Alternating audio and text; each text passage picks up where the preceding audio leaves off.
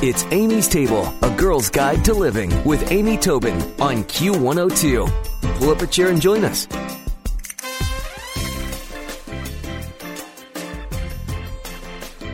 Laura Shapiro was a columnist at the Real paper in Boston before beginning a 16 year run at Newsweek, where she covered food, women's issues, and the arts, and won several journalism awards. Since then, she's been writing and speaking widely on culinary history, and her field of expertise, according to Laura, is basically women and jello.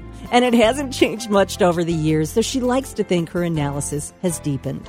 Her books include Perfection Salad, Something from the Oven, Julia Child, and most recently, What She Ate Six Remarkable Women and the Food That Tells Their Stories. And Laura's joining me today on Amy's Table. Laura, welcome. I'm so happy to talk to you today.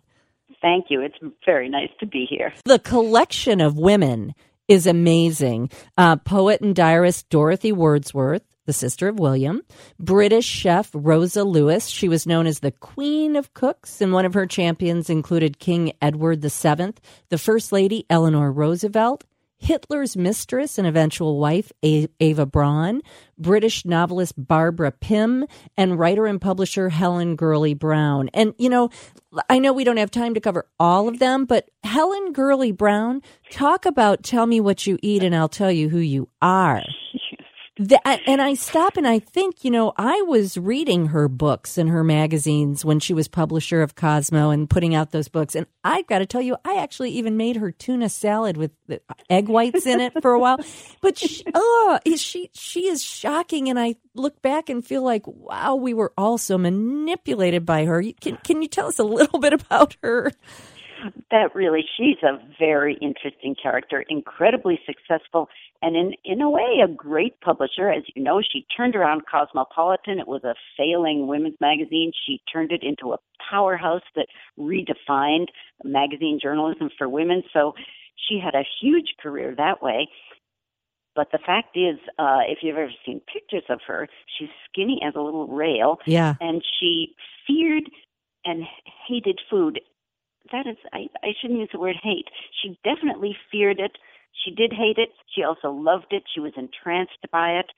What I found when I went through her archives and letters and papers was that on millions of issues that relate to the time and place and the people she was trying to reach, all these women's issues, she was right on the the button. That's why Cosmopolitan was successful. She was able to reach through and hit exactly the tone that people would respond to and say the things that were going to reach people. That is why you went out there and made that tuna salad. I know, but you know, I but think you said in the in the book that her ultimate. I'm I'm paraphrasing, but her ultimate value was being thin to entice a man.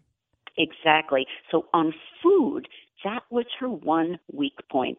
Not only were the recipes kind of all over the map and really peculiar, and in some ways they could have come from a women's magazine of a of a generation or two earlier. They were not so much of the moment. They were weird, and her whole approach to food was everywhere. Everything else about her was so precise and specific. Her approach to food ranged from uh she'll be interviewed one day and she'll say, "Oh, I love to eat. My favorite dish is pasta with this delicious cream and mushroom sauce." And she would talk about that. 2 days later, she's interviewed by somebody else. I never eat. I hate food. I would rather be hungry. I feel as though if I eat, I'm going to feel guilty about it. So that's why I eat only diet gelatin and tuna fish salad every day. Her story changed from interview to interview and from day to day. The the one thing that she was consistent about was this fanatic thing about being thin. Yeah. She truly felt that if you had one ounce of flesh on you that was even visible, much less unnecessary, right, you would never attract a man. And despite the fact that she called herself a feminist and she genuinely believed in equal pay, right. control and abortion, all the issues that were the feminist important things starting in the 60s. She was right there with all of them. But but on top of everything else, your life was going to be meaningless. You could be a rocket scientist your life was going to be meaningless if you couldn't attract a man. And that was that was kind of the driving force in her life and and you could not attract a man if you weren't rail thin. And she herself to to the end of her days people talk about her skinny as can be with these skeletal literally skeletal you know she yeah. and and in the book i love how you mentioned that she's hiding appetizers and desserts and couch cushions in people's houses and when someone's not mm-hmm. looking pouring champagne into some her champagne into someone else's glass. I mean it's just like maniacal. But then you know ava braun was another char- character listen to me not a character a, a person that you you covered and um, she also had a very strange relationship with food. She did. It was uh, far more kind of darker and more complicated, obviously, than uh, than anyone in the book. She there's a vast moral distance between most of these women and Eva Braun. Her relationship with food, like everything else in her life, sprang right out of her romantic fixation on Hitler she uh she was she was not uh born and raised a Nazi at all. She came from a very nice proper family who was not they were not very political. They did not like Hitler. He was crude and vulgar. She wasn't raised to this. But um when she was a teenager actually, she met him uh in the photography studio where she worked and uh, he's 23 years older not very prepossessing, as you know if you've seen a picture of him. Right. For some reason, this was the guy she fell for. I sometimes feel like she's like one of those girls that starts writing to a serial killer in prison and falls in love with him. It's, I mean, he wasn't a serial killer at that time. He was rising in the Nazi Party, but wasn't super famous yet. Right. But but but that's him. That's what he was going to become. At any rate, she falls in love with him and enters his orbit. And there were kind of two things about food that stand out there. First of all, she uh she was always very very concerned about her figure. She had this dream that after the war when they had won the war and conquered the world, Hitler was going to make her a movie star. She would star in their story. There would be a movie about them and she would be the movie star. This is a girl she had gone to high school basically, but she never read. She had no uh, kind of not a brain in her head. Right. read a lot of movie magazines and fashion magazines, so this was her dream of glory. So she constantly worked to keep herself slim.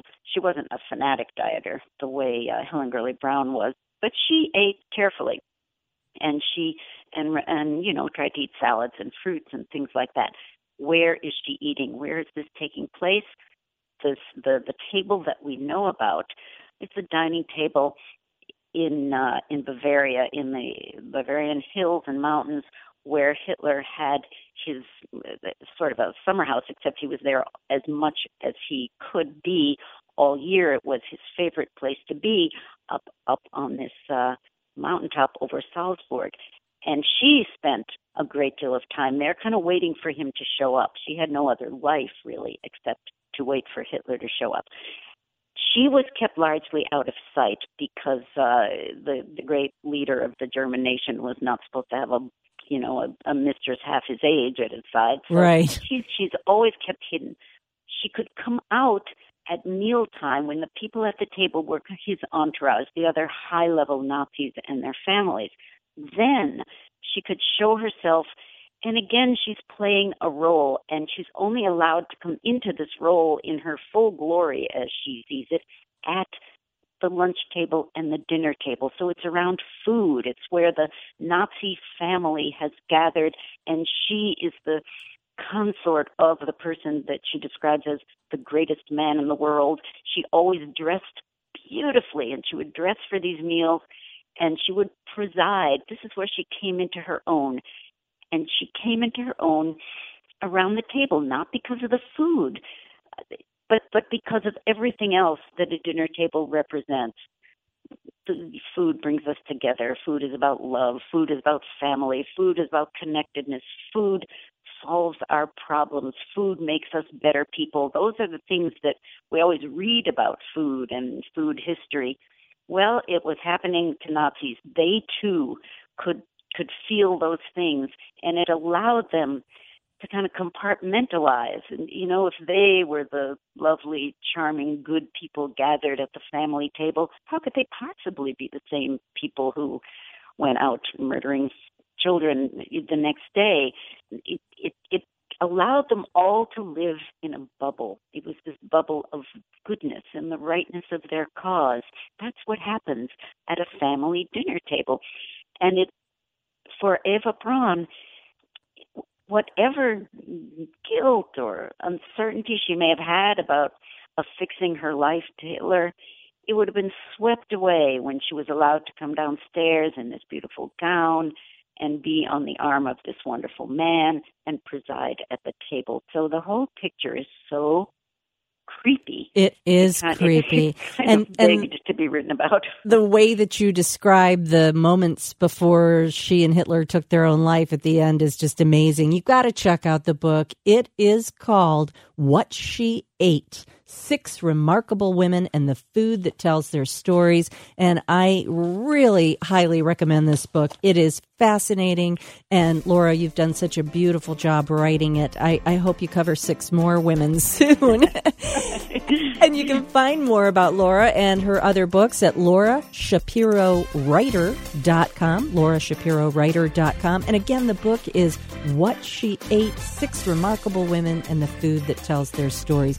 Laura, it has been a pleasure having you on Amy's Table today, and I look forward to meeting you and talking more about this book later this spring. Thank you. It's been great to do this. Stick around for another helping from Amy's Table on Q102. Q! Oh It's Amy's Table with